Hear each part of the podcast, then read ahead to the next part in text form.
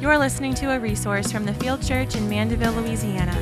It is our joy to glorify God by treasuring Jesus in the preaching of His Word. We pray this resource will be a tool used to aid in your relationship with Christ in addition to your local church.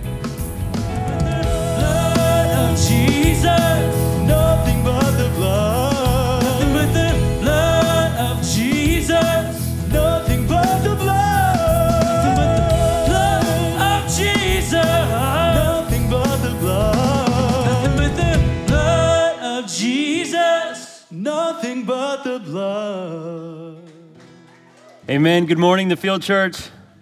Welcome this morning. Please open your Bibles to Luke chapter 11, verses 1 through 13. Luke chapter 11, verses 1 through 13.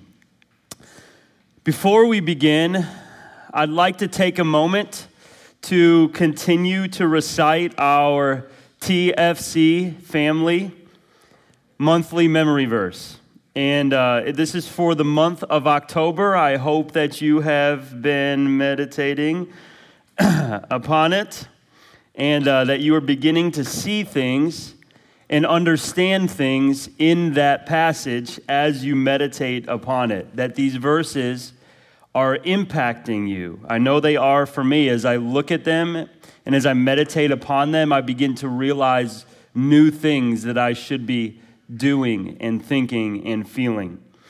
And um, I pray that you're understanding specifically how to apply these verses as we memorize them. Okay? Um, so for October, let's repeat it. It'll be on the screen. Hebrews chapter 10, verses 24 through 25. Just say it out loud with me. And let us consider how to stir up one another to love and good works, not neglecting to meet together, as is the habit of some but encouraging one another, and all the more as you see the day drawing near. Good job. What I have been doing for these for the last little bit, the last week or so, is I've been reciting and meditating just upon the first part. So, and let us consider how to stir up one another to love and good works. And that's what I've just meditated upon for the for the past week, I've thought to myself, man, that's really the job of the church. We, we're not supposed to be in it for ourselves as consumers. Um, that, what can I go and get? Right? That's just not how the early church looked right? But it's uh, what can I go and contribute to others? I need, how can I come and be a part of the body of Christ to give of my, my energies, my love, my time, um, my things? Uh, that's what Acts 2, 2, if you read Acts 2, that's what that church looked like, right? So I've just been meditating upon how can I consider, just as I go to the church, uh, as I go and meet with people, as I spend time preparing messages, how can I go to stir up uh, others um, to love and good works. And so um, that's just an example, but you can uh, continue to memorize this. Um, and I pray that as each portion you memorize, uh, as you do it, you would be changed by it. Um, so maybe ponder that first part this week, and then maybe add another part uh, uh following that.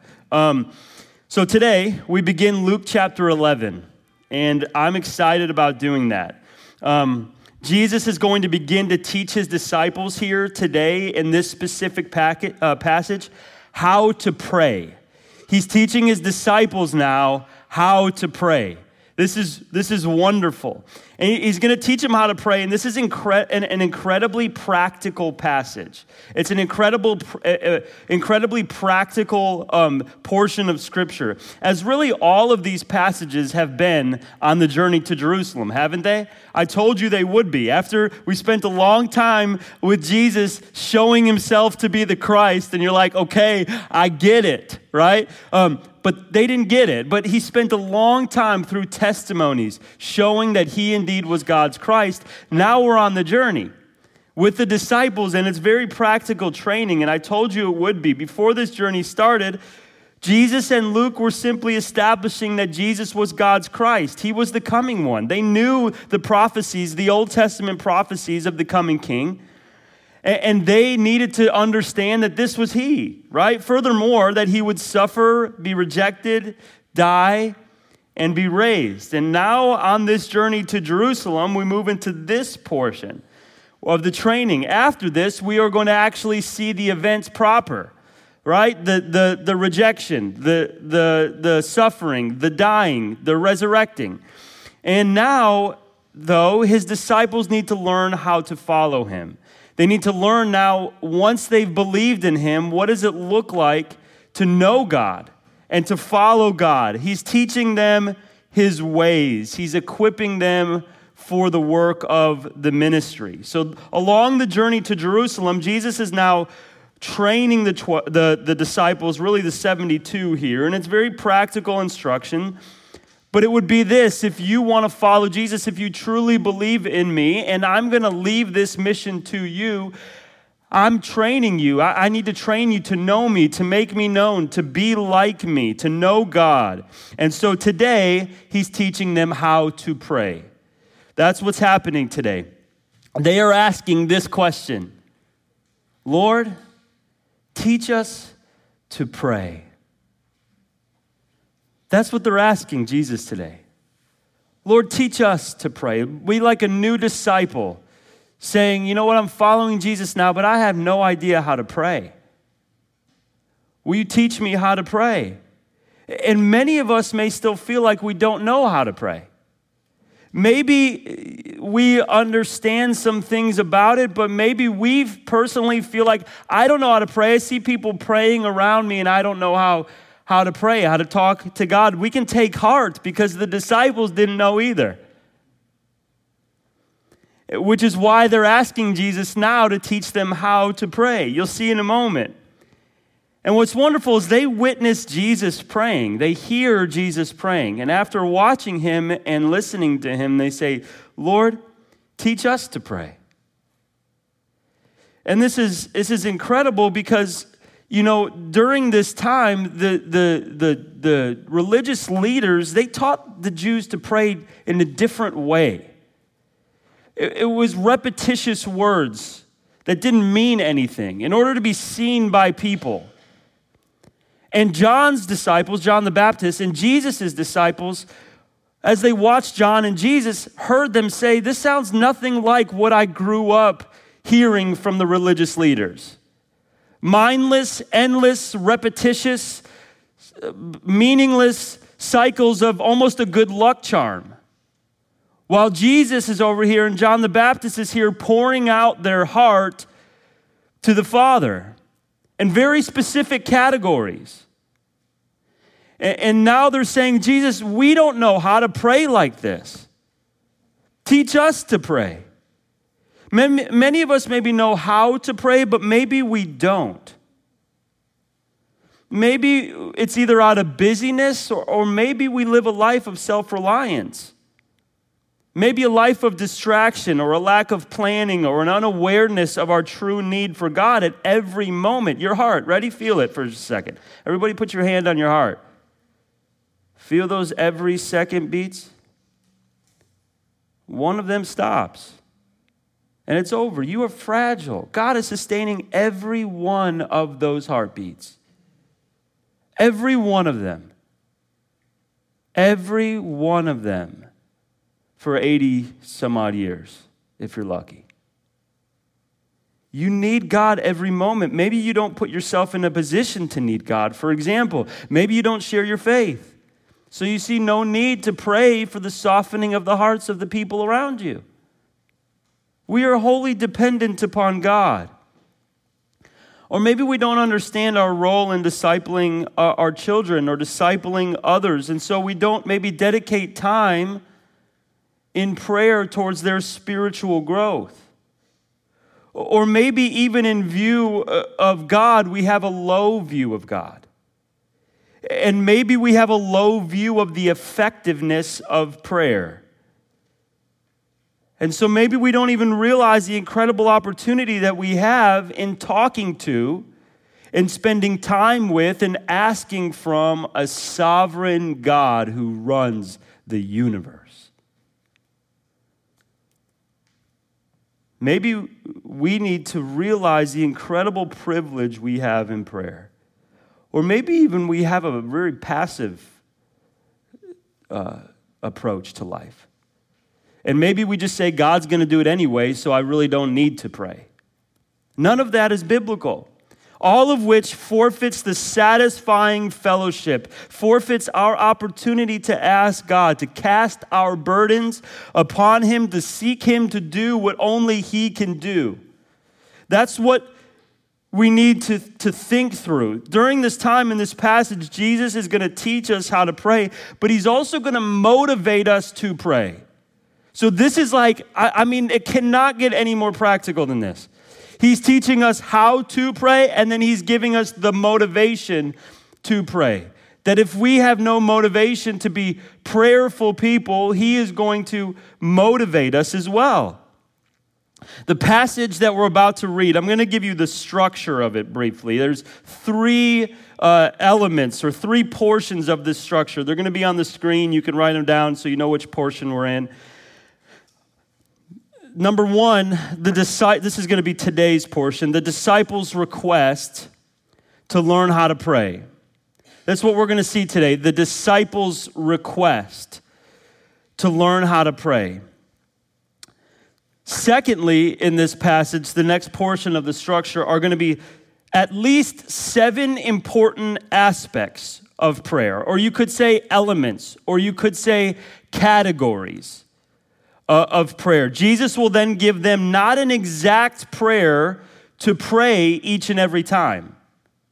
He's going to give the, this is not a prayer for, to be repeated, although it can be. It's not just simply a prayer to be memorized, although it can be, right? But at that would be missing the point. It's not a fix all good luck charm uh, as some religions have used, just repeated a certain amount of times, and then it, it, will, it will satisfy God's wrath against you.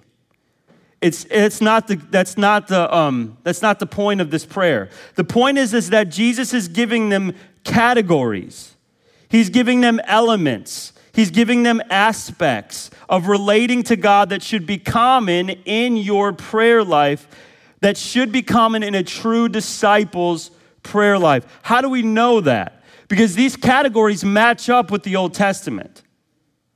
So we know the categories of prayer that the Jewish people prayed to God. And so this is not anything new that Jesus is teaching them, but he's giving them clarity and simplifying, and he's removing from them the, obs- the obscure thoughts that the religious leaders had given to the people. He is now teaching them these categories. These categories are going to be like seeds that flower. So, as you think through this passage and then as you're praying, hopefully this should change the structure of how you pray forever. We've heard different structures like acts, right? Acknowledge, confess, thanks, supplication. This should be the structure, maybe, of your prayers for the rest of your life coming from this series. And each category should be like a seed that just in your mind, as you reference the category, it begins to blossom informed by the scriptures. Right? So let's take the first one Father. First category. Well, there's a lot there. Children of God, relating to God in a familial way, His leadership, His care, His protection, His providing. So you see, you reference the category and then you blossom into five minutes or 50 minutes of prayer to God, informed by what the scriptures say about God in each of those categories. Hallowed be thy name. Whew. Holy, set apart, different, cut from a different cloth, sovereign, sinful. I, I mean, you could go on. These are the categories right? And, and so this, these are at least seven elements. Of course, within all of this, we can see more elements, but these are the, the base structure elements. And they, there's seven of them that comprise this, and this is the essential skeleton on which you should hang your prayers upon. Jesus is aiming to communicate these. And then, thirdly, lastly, in our passage, we're going to see Jesus' motivation He's giving them motivation to pray. Jesus is going to end this section by motivating the disciples to pray. He's going to tell the disciples of the incredible privilege, of the incredible effectiveness, of the incredible benefits of prayer. The fact that he wants to hear those prayers, the fact that he gets pleasure from answering your prayers, and the fact that the ones who pray are the ones who receive the benefits and blessings of God. Those are the kind of the three categories within that category. So, I've entitled this message and really this whole mini series, Lord, Teach Us to Pray. Because that's what's happening. We're going to take the next six weeks, including this week, in this mini series on prayer. For the Lord to teach us how to pray. I think this is one area we really need to grow as a church. We will cover today just the request for the Lord to teach the disciples how to pray. And then starting next week, we will take a few elements at a time. And then we will end the series with one week on, on the motivation. So, this intro week for us to almost stir our hearts regarding prayer. And then for the next um, four weeks, we'll take a few elements at a time and then the last week we'll end with the motivation. And I love how walking by walking through books of the Bible, God gives us kind of these mini series, right within it. We don't need to create series; we just got them within them. I'm thankful for that because I, I just it would be hard for me to just continue to create create them. I'm glad that God's word does, just like He did with the parable of the sower. Right? Remember that? There's no point to rush in this passage, by the way, church. We are in God's word now. We don't, we, we're not going anywhere. There's, no, there's nowhere to get to. Right? We're in God's word now, and He's going to teach us with any passage that we're in. And so today, and in this mini series, He's going to teach us how to be God glorifying, effective, prayerful people. So let's pray, and let's ask God to teach us as he taught the disciples, and we're going to see one, just one point today with some things underneath of it. One main point of the disciples' request to be taught how to pray. So let's pray. And then we'll read. Father, thank you so much for your word. It tells us things that we do not know and we don't even know we need. Help this church, Father, to be prayerful Help this church to accomplish more in their prayers than they will ever accomplish in their doing.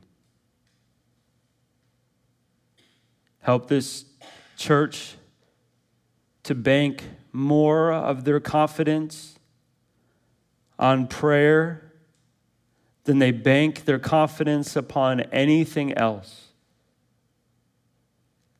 Help this church to have a high view of you so that they have a high view of prayer. Help this church, Father, to, to not believe that they can do anything on their own.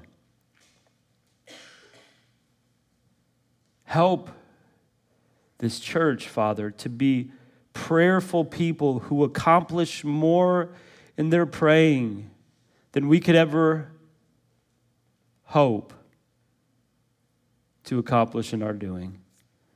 Father, there's so much work to be done.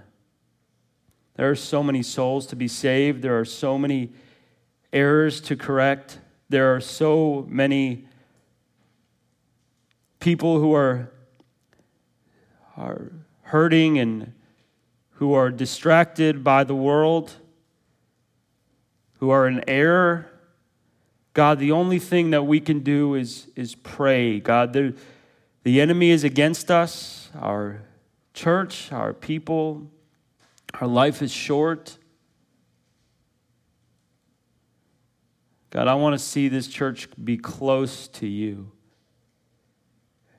And prayer will be, will be the means by which that occurs. Father, please, today, teach us to pray. And in this series, do the same. In Jesus' name, amen. Luke chapter 11, starting in verse 1. Read with me. Now, Jesus was praying in a certain place, and when he finished, one of his disciples said to him, Lord, teach us to pray, as John taught his disciples. And he said to them, When you pray, say, look how straightforward that is. Father, hallowed be your name. Your kingdom come.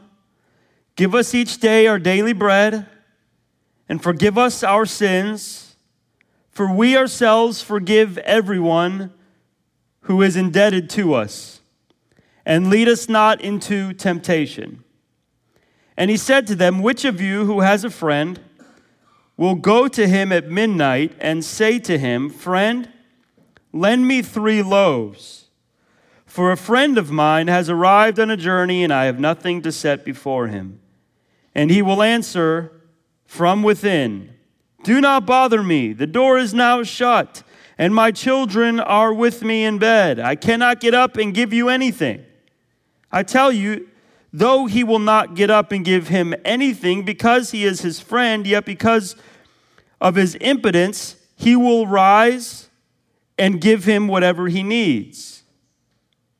And I tell you, ask and it will be given to you. Seek and you will find. Knock and it will be open to you. For everyone who asks receives, and everyone who seeks finds. And to the one who knocks, it will be open. What father among you, if his son asks for a fish, will instead give him a serpent? Or if he asks for an egg, we'll give him a scorpion. If you then, who are evil, know how to give good gifts to your children, how much more will the Heavenly Father give the Holy Spirit to those who ask him? What a passage. What a passage. Let me give you some background before we get into our, our, first, our first verse. Religious leaders at this time would teach their disciples to pray. This was nothing new. So the disciples were asking their religious leader. Matthew is a, a, the other different occasion of this text. It's the it's from a different point though. It's from the it's from the, an earlier time in Jesus' ministry. This is not the same passage as Matthew's passage. Um, that's from the Sermon on the Mount, which is fitting with the religious leaders as, as the background of them teaching the disciples wrongly, their disciples, I'm sorry, wrongly. It's fitting that Jesus would say this on the Sermon on the Mount because if you notice on the Sermon on the Mount, Jesus is saying things like, You've heard it said, right? But then here's God's way.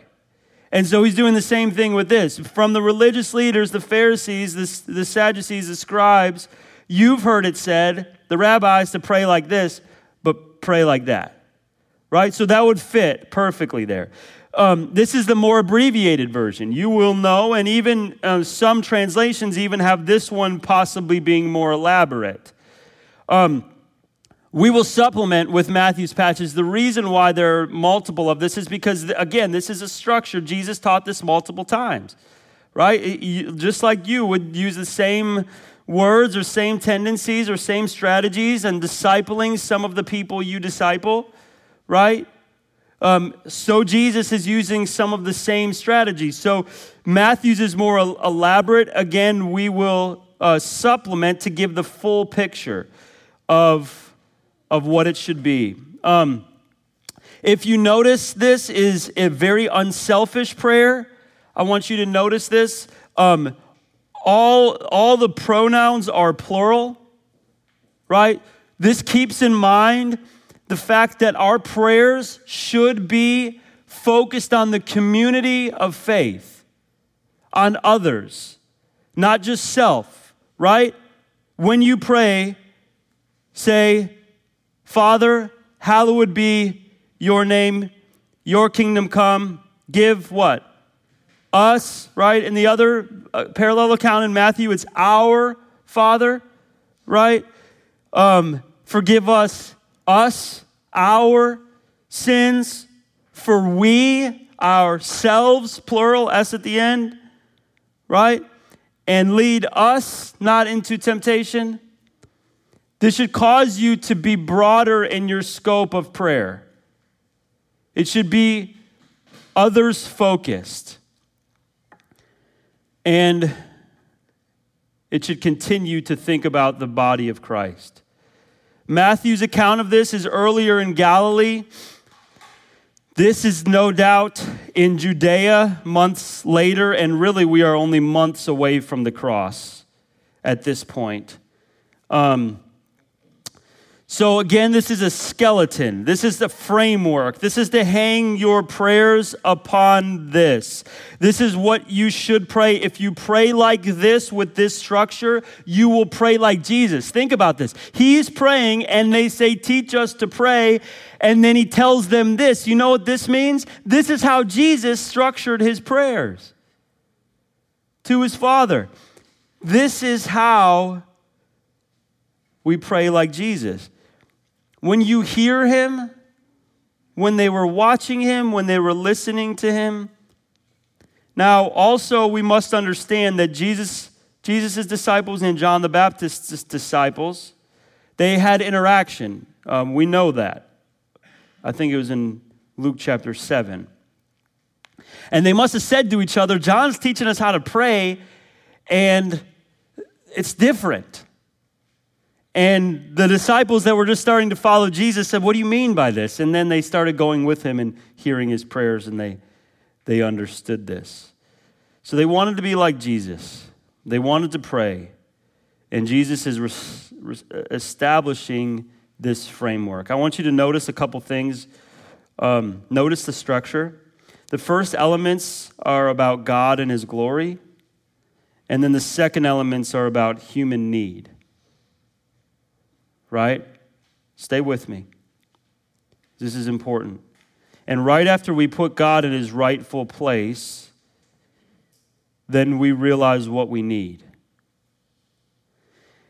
And in addition to this, I want to tell you this is not to prayer. Let me let me redefine prayer as a whole for you through this text, okay? It's not simply out of the overflow of your life. Although that's good, and God wants to hear that. What Jesus is also telling us here is there sh- should be elements and structure to it. And what that tells me is that it should be informed by the text, right? The scripture should inform us. You ever just sit, I hope you do, read your Bible, and like things you just wouldn't pray, and your heart's not even stirred to be prayer, but as you're reading, I did this last night in, in Esther chapter uh, 7. Adam and I were working on our, my backyard this past week, getting it ready for baby number four so Casey can just throw the rest of the kids in the backyard, right? And, and, and when we were done and I ate something, I sat down and I just spent a couple hours reading in Esther. And in Esther chapter 7, I, I just watched how, how Esther approached the king in completing what God what she knew God needed to do in order to save the, her people.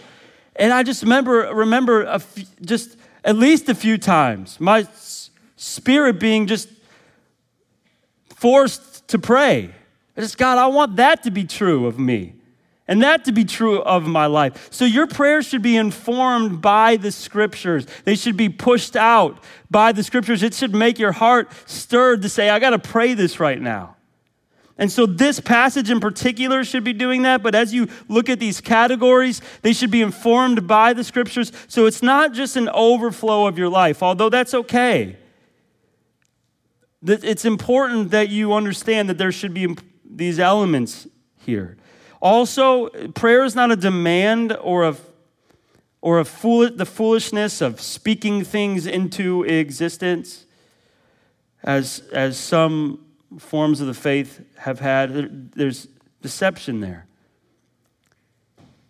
This is an entrusting yourself. Listen, this is what prayer is it's entrusting yourself to God, to the sovereignty of God,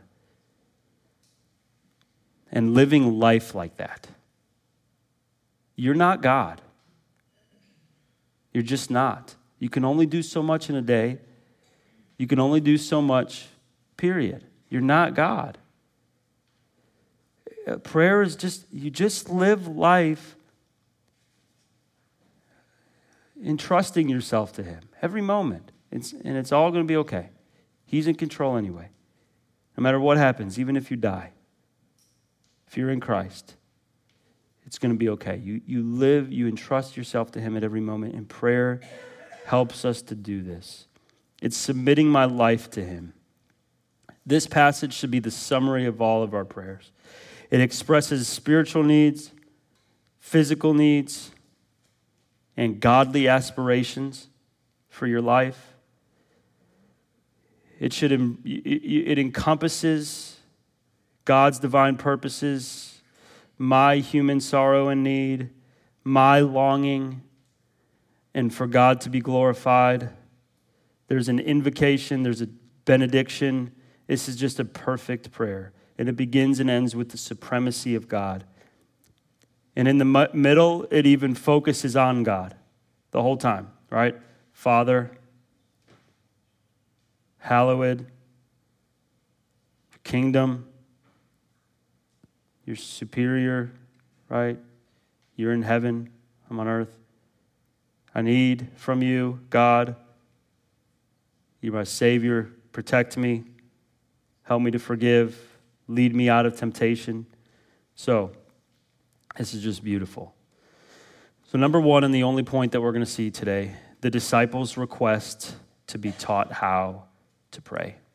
The disciples' request to be taught how to pray. Let's look at verse 1. Now, Jesus was praying in a certain place, and when he finished, one of his disciples said to him, Lord, teach us to pray, as John taught his disciples. So we start with verse 1. We start with the word now. This is a word here, it just helps us to transition. We're not in the same scene as the previous story, by the way. We had Pastor Tanner and Josh Miller preach the past uh, couple of weeks. And how awesome is that? Just amazed by just how God continues to just grow and use an amazing rotation of preachers for this church. And glory not to them, glory to God, but God is using them to edify this church each week. So, Verse 1, now we transition into another scene where Jesus trains his disciples how to pray. If you see, we're in a certain place. Um, the, the place is not the issue, right? That's why we don't, aren't told it, lest you be influenced by the location. Rather, we're focusing our emphasis on the prayer. Um, of course, the location matters not when we pray, right? John 4, 21 and verse 23, Jesus said to her, Woman, believe me, the hour is coming when neither on this mountain nor in Jerusalem will you worship the Father, right? But the hour is coming and is now here when true worshipers will worship the Father in spirit and in truth. For the Father is seeking such people to worship Him. By the Holy Spirit, there's no place that you need to pray every time, right?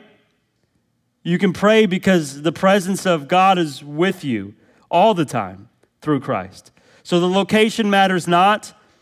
What matters is speaking to God.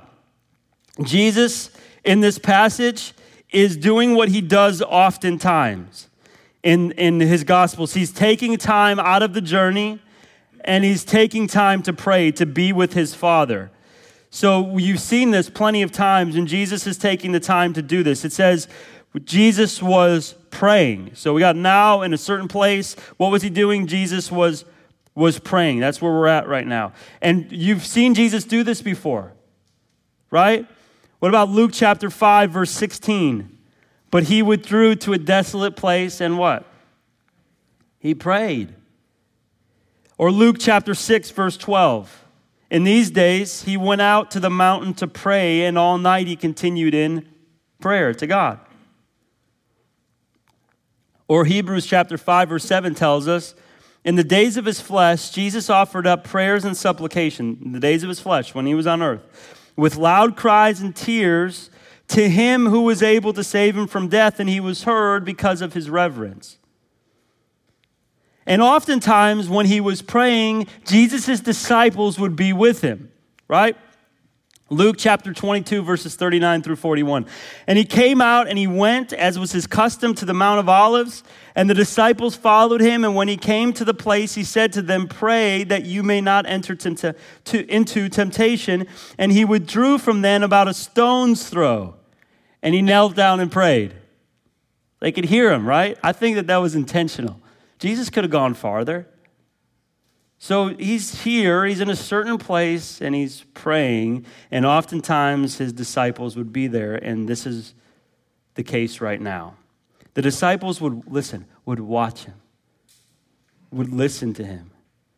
They would see his posture, they would see his dependence, they would see him prioritizing prayer, they would see him heavy and burdened with the weight of the ministry.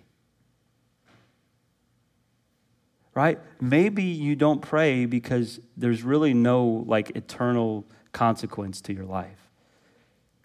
Maybe it's just so short sighted, and I say this with love, like that you don't, you have no need to be driven to prayer. Jesus was heavy, he knew what lied ahead. He would stop. Listen, and so his disciples would watch him. This is a word to the wise. Let me just take a second, or those who wish to be wise. For us as disciples who make disciples, which should be every Christian, and if you're a Christian, you should be a disciple who's making disciples, right? Let the disciples, let your disciples see you pray. Let them watch you pray. Let people, it's okay. Let them see you or at least hear you, at least start or end your prayer. Let them see your posture. Let them see your dependence upon God. Let them see you prioritize prayer in, in joy and in sorrow. And a word to parents for just a second. Let your children see you pray. Let your children see you pray. How else will they learn the necessity of prayer, the truth that they should have full assurance of the effectiveness and the priority of prayer? How else are they going to learn? You're the main person that God has taught to, to use to teach them how to pray. How else will they know that no matter how strong they think they are, they need God? How are they going to know that unless they see big, strong daddy praying? Right? How else are they going to know to establish patterns and habits of prayer if they don't see busy moms spending time in prayer? How, how will they learn to work it into their lives unless you teach them? How are they going to learn to pray unceasingly if, if mommy and daddy aren't constantly, maybe in the car before they, they leave for a vacation, maybe? God protect our house, God protect us. God help us. How are they going to learn if, you, if you're not praying before big decisions as a family? How are they going to learn if you're not praying as a family bef- or maybe with the individual child before their respective sports game and praying for their respect, for their love? For them to glorify God, for their submission to their leadership there? How are they going to learn if you're not praying before their practice that their practice and their sports are not the most important things in their life? God is. And say, wait, wait, I was about to go to practice and dad knelt down and prayed with me, and he didn't pray for my success in my sports. He didn't even mention it. He prayed for me to to love my coach and my teammates? How are they going to know that God and godliness is the priority? How else are they going to learn that they can't do one ounce of eternally significant work without God's help if they don't pray before every time you leave the house to go to work? How will they learn daddy's goals for his job are not merely to make money and be successful? But the number one priority for daddy is to go to work and make disciples, which is why he prays for evangelistic opportunities before he leaves. How, are they going to learn that God is the one who gives us rest and the one who wakes us up if he so chooses by his grace? If you're not praying before you guys go to bed and when you wake up in the morning, how are they going to learn that plenty of people will have meals without, they'll go without meals in the world every single day, and we are not any better than them. But we simply eat because God is gracious to us. If we're not praying and thanking God before our meals, and, and it shouldn't just be before our meals as a tradition, but it should be it should be all the time. And listen, let me tell you, let them Don't just pray before meals. Let them come out of their rooms in the morning and see daddy and mommy on their knees. Let them see that. It will tell them just what you prioritize. I think some of the main reason that children leave the faith, from what I've watched, is mom and dad who marginalize their faith. I say this with grace. They see the faith of their parents and they say, This isn't real because it's marginalized. If this was real, mommy and daddy would have a serious weight of the reality of sin, a serious weight of the reality of salvation, a serious weight uh, of the reality of God's holiness and eternity and how much they need to be dependent upon God every day. If this was real, that's what I would see. And that's not what I'm seeing. And so then they learn that this faith isn't real. It's maybe a moral ploy, or maybe it's something less than authentic, or maybe it's optional. When our hearts are hard towards God, we don't pray. So let me just tell you prayer is one of the most authentic displays of your faith that the world could ever see. Because when you don't love God, you don't pray. When your heart is hard, you don't pray. It is the most authentic display of your faith that the world, your family, others could ever see because it requires belief and humility and genuineness in your faith. So, Jesus was praying because he loves his Father. And his disciples are there watching. And look, they see Jesus' priority and dependence. They, they know what Jesus is doing. They're, they, they know that he's busy, that he's in towns and villages, entering, exiting. There's crowds, there's controversy, there's criticism. And he's, he's taking the time out to pray. He's praying for his continued obedience to his Father, for his future suffering, crucifixion, what lies ahead. Unquestionably, he's just praying because he wants to have fellowship with his Father. This is bread and rest to him. And the disciples are there. And when they finished, when he finished, I'm sorry, it says in our passage, so they waited till he was done. That was nice of them one of the disciples, which when Luke oftentimes does, does that when we know, when he doesn't mention the name of the disciple, but we know there's more than one there, he often use one, uses one if he's nameless. If, he's, if there's a name there, oftentimes there's maybe an emphasis of that person, maybe so we can learn from maybe what that person commonly did in other places. If, if the disciple's nameless there, it's usually re, what Luke usually does is a representative of the whole, right? So you, you know that most of them are asking the same question at this point.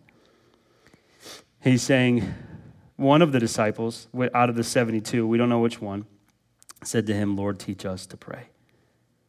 Jesus, will you teach us? We want to learn. What do we say?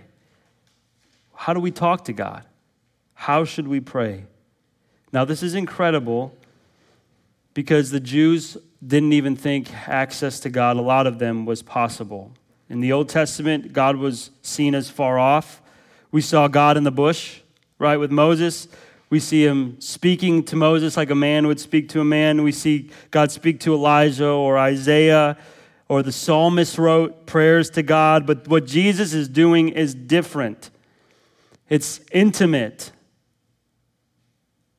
And that's why they're asking this. Hebrews 4, 4 through 16, 14 through 16. Since we have a great high priest who is able, who has passed through the heavens, Jesus, the Son of God, let us hold fast our confession. For we do not have a high priest who is unable to sympathize with our weaknesses, but one in, who in every respect has been tempted as we are, yet without sin. Let us then with confidence draw near to the throne of grace, that we may receive mercy and find grace to help in our time of need. You got to understand that also um, in Matthew's account, it talks about the Pharisees and the, the religious leaders um, showing them a different way based upon hypocritical means. So, Let me, let me tell you, these were true disciples. They were truly converted, and they desired to pray.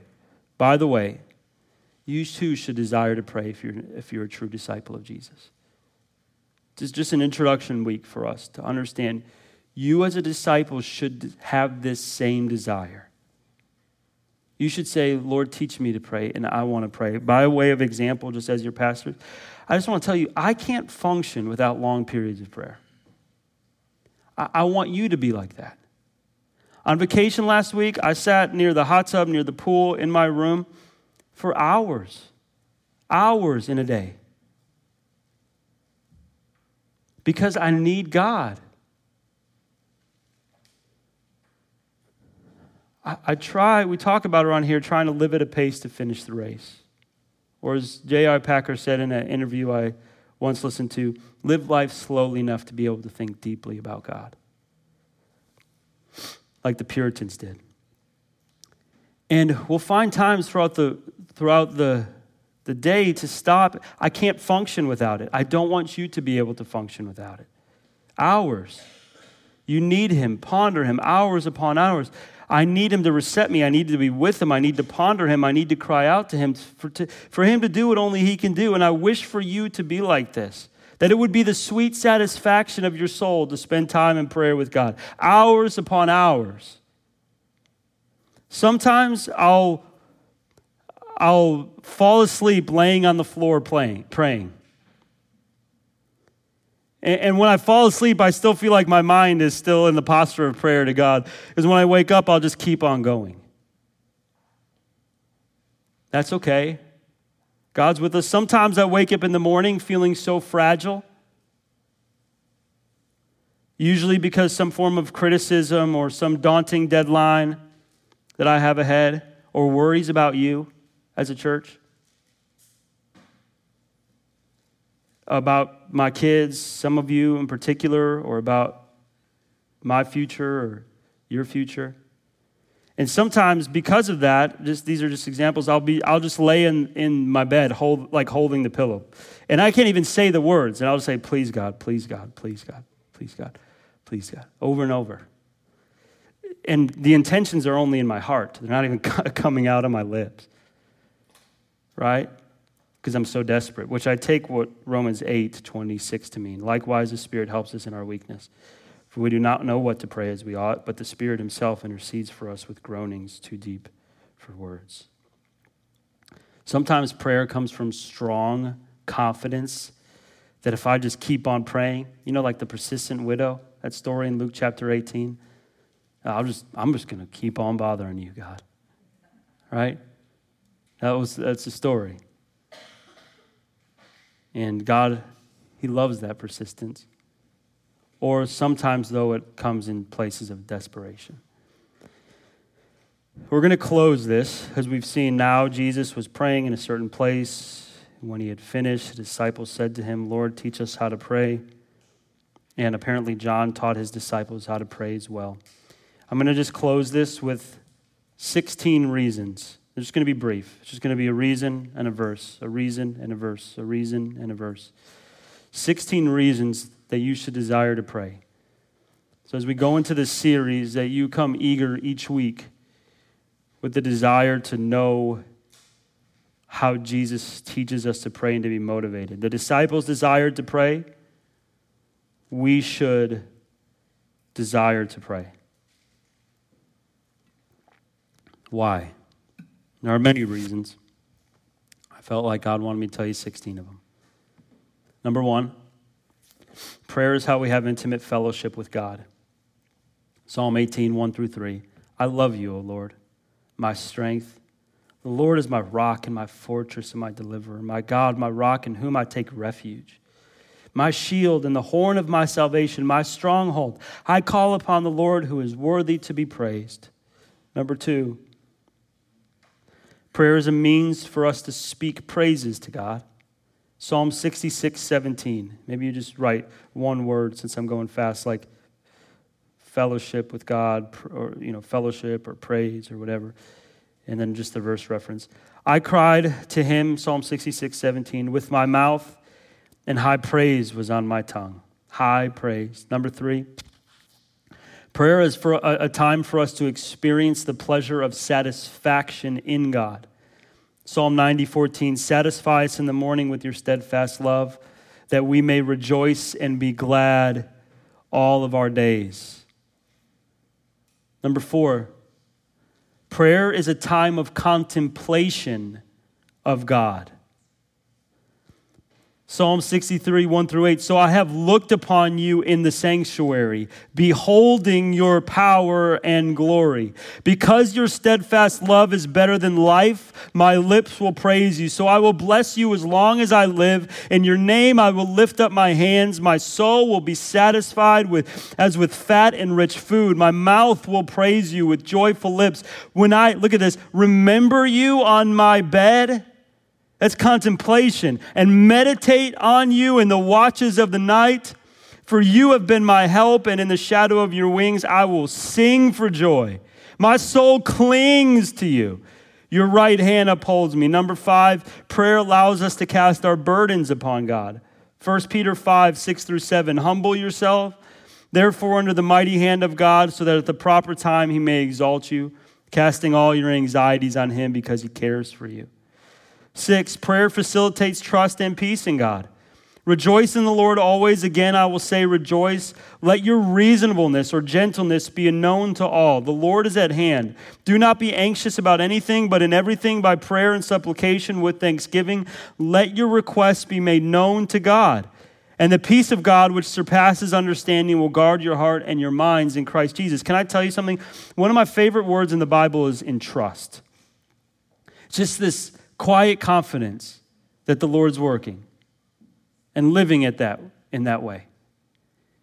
And and listen, I love this quiet confidence. If God so chooses to vindicate, then he so chooses to vindicate. Or if he so chooses to do this, then he so chooses. And trusting myself. You live with this quiet confidence.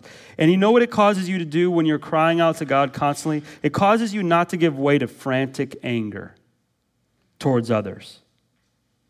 Because your trust is in the Lord to do it, so you stop demanding of everyone around you because you want what you want so badly. Right? If you're constantly in prayer, you're not demanding towards others because you're saying, and you're entrusting yourself to God because you're saying, if God so chooses, then He will. And I live with that. Right? That's why that verse in Philippians 4 speaks, you say, well, why does it gentleness? Where does that come in? A reasonableness. Well, let your, gent, your, your gentle horizontally when you're constantly in prayer to God vertically. Right? So you're waiting upon God rather than being demanding of others. Number seven, prayer gives us the opportunity to confess our sins to God. Psalm 32, 3 through 5. When I kept silent, my bones wasted away through my groaning all day long. For day and night your hand was heavy upon me. My strength was dried up as the heat of summer. I acknowledged my sin to you, and I did not cover my iniquity. I said, I will confess my transgression to the Lord, and you forgave the iniquity of my sin. Number eight, in Christ, by the way, we always remain fully forgiven. But when we confess our sin, we have restored fellowship with God. Number eight, prayers for utter dependence upon God in all areas. Psalm 55, 17. Evening and morning and at noon, I utter my complaint and I moan, and he hears my voice. Number nine, stay with me, it's requiring some endurance for you. Prayer is how we ask for what we need or want from God. As you guys know this, James 4 2. You do not have because you do not ask. We believe in the sovereignty of God around here. You guys know that. But this passage clearly teaches something amazing that there will be things that you will have because you ask, and things that you would not have that you would have had if you would have asked. There's just no way around it. Right? And amazing how God works in us to drive us to prayer to fulfill his sovereign plan. Number 10, God prayer beckons us to beckons God to do what only he can do. Ephesians 3:20 now to him who is able to do far more abundantly than we all than ever than all that we can ask or think according to his power that is at work within us. Number 12, wait, number 11, it's a sin not to pray. It's a sin not to pray. 1 Samuel 12, 23 Moreover, as for me, far be it from me that I should sin against the Lord by ceasing to pray for you. Number 12, prayer helps us to understand the Word of God. Like when you go sit down to read, you better pray first. Psalm 119, 18. Open my eyes that I may behold wondrous things out of your law. And then once we read it, number 13, prayer helps us to respond obediently to the word of God. Psalm 119:10 With my whole heart I seek you. Let me not wander from your commandments. Number 14. Prayer should be made for fellow believers, church members, and the nations to experience the work of God. It's not just about us. Ephesians 6:18 praying at all times in the spirit with all prayer and supplication to that end keep alert with all perseverance making supplication for the saints. Number 15 prayer is for those who are sick to receive healing from God. Just say the first part of this but James 5:13 through 16 Is anyone among you suffering let him pray. Is anyone cheerful let him sing sing praise. If anyone among you is sick let him call on the elders from the church and let them pray over him. Number 16, lastly, prayer is how we express our thankfulness to God. Psalm 4 2. Continue steadfastly in prayer with thanksgiving. Let me close by telling you you were created to be dependent upon God. Listen, we're almost done. You were created to be dependent upon God. God is the only independent being. You, however, are de- a dependent being. God reaches back into his own self for resources, every resource. You have no ability to do that. Right? And when we ask, it glorifies him because it shows him to be the benefactor and you constantly the beneficiary, which means he's great right? Ask of God. It glorifies God. Romans 11:36 For from him and through him and to him are all things to him be glory forever. Let us not spend it on our own passions as James says, right? Then we shouldn't receive anything from the Lord if we do. But here's how you pray. You pray in Christ's name for his glory. Look at this, ready? This is the pattern, John 14, 13. Whatever you ask in my name, I will do that the Father may be glorified in the Son. You pray in Christ's name for God's glory. So, like the disciples, as we start this mini series, listen, ready? You should desire to pray. And you should say the same thing Jesus, teach me to pray. And when you pray, say, Jesus will say very simply. So, he's going to teach us. The question is today do you desire to pray? Do you desire to learn how to pray? Do you desire to be a prayerful person, prayerful Christian? Do you desire for Jesus to motivate you to pray? I pray you're going to come back and learn from Jesus in this series. Let's pray. Father, thank you for your word. I just pray that you do in us what only you can do through your holy word. In Jesus' name, amen. Thanks for listening to this resource from the Field Church in Mandeville, Louisiana. We pray that it helps you joyfully make Jesus Christ your treasure.